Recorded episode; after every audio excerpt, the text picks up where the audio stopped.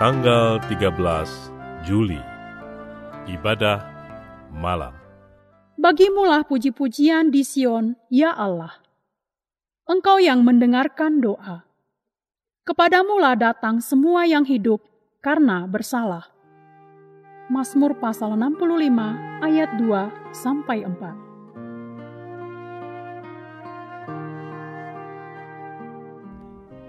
Mari meneduhkan, menenangkan, dan memusatkan hati kepada Tuhan.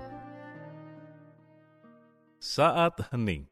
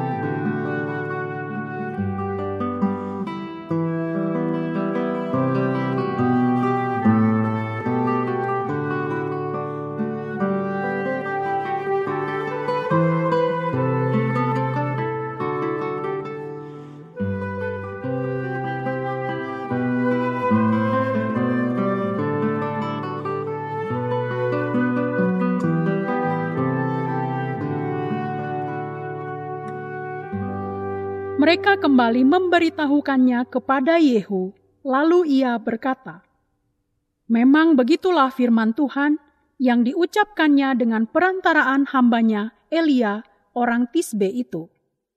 Di kebun di luar Israel akan dimakan anjing daging Isabel. Maka mayat Isabel akan terhampar di kebun di luar Israel seperti pupuk di ladang. Sehingga tidak ada orang yang dapat berkata, Inilah Isabel. Dua Raja-Raja pasal 9 ayat 36 dan 37.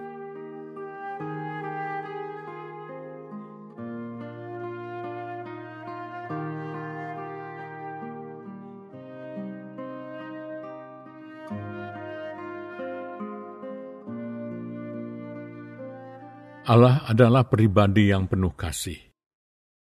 Namun, ia juga adalah pribadi yang adil dan tidak akan meluputkan orang fasik dari hukumannya. Acap kali orang memandang sifat Allah secara tidak utuh. Mereka hanya mengingat bahwa Allah adalah pribadi yang penuh dengan kasih, namun melupakan keadilannya. Sebagai akibat, mereka menganggap enteng perbuatan dosa Memang Allah mengasihi manusia berdosa, namun tidak boleh dilupakan bahwa Ia juga adalah pribadi yang adil. Oleh sebab itu, apabila manusia mengabaikan kasihnya dengan tetap hidup di dalam kejahatan, maka Allah di dalam keadilannya akan menghukum orang yang fasik itu setimpal dengan perbuatan mereka. Keadilan Allah ini dengan menghukum orang yang fasik yang tidak bersedia bertobat, inilah yang dialami oleh Isabel sebagaimana yang dicatat di dalam dua Raja-Raja pasal 9. Permaisuri Raja Ahab ini mengabaikan peringatan yang Allah sampaikan melalui Nabi Elia dan berlarut-larut di dalam dosanya.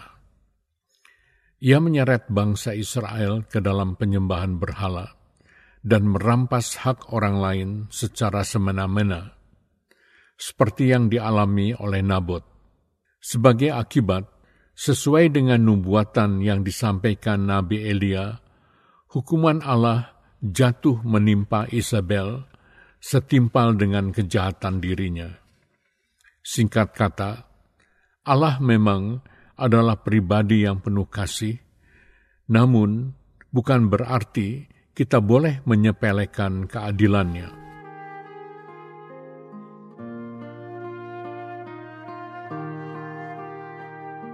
Bolehkah orang berdosa hidup berlarut-larut di dalam dosa mereka?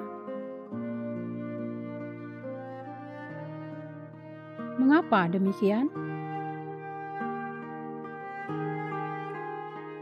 Tuhan, aku bersyukur karena Engkau adalah pribadi yang limpah dengan kasih. Di dalam kasih-Mu yang sangat besar itu, Engkau telah menyelamatkan diriku dari dosa dan hukuman dosa. Aku menyadari bahwa Engkau adalah pribadi yang adil dan mengasihi keadilan. Oleh sebab itu, tolonglah diriku agar tidak mempermainkan kasih-Mu dengan berlarut-larut hidup di dalam dosa. Sebab Engkau di dalam keadilan-Mu tidak akan membiarkan sikap yang sembrono tersebut berlalu tanpa menuntut pertanggungjawaban dari diriku.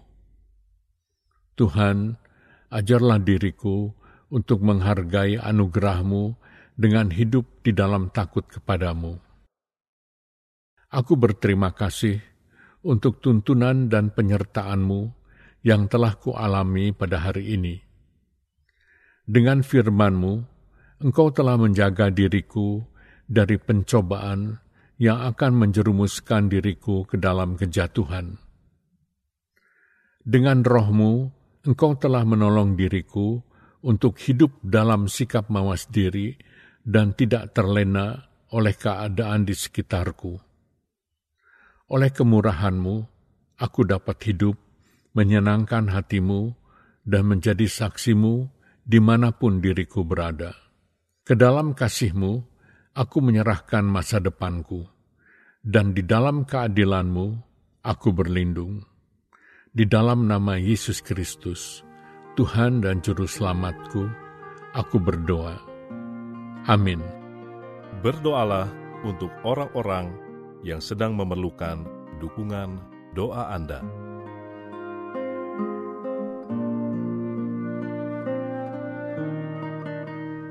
Mari meneduhkan hati di hadapan Tuhan.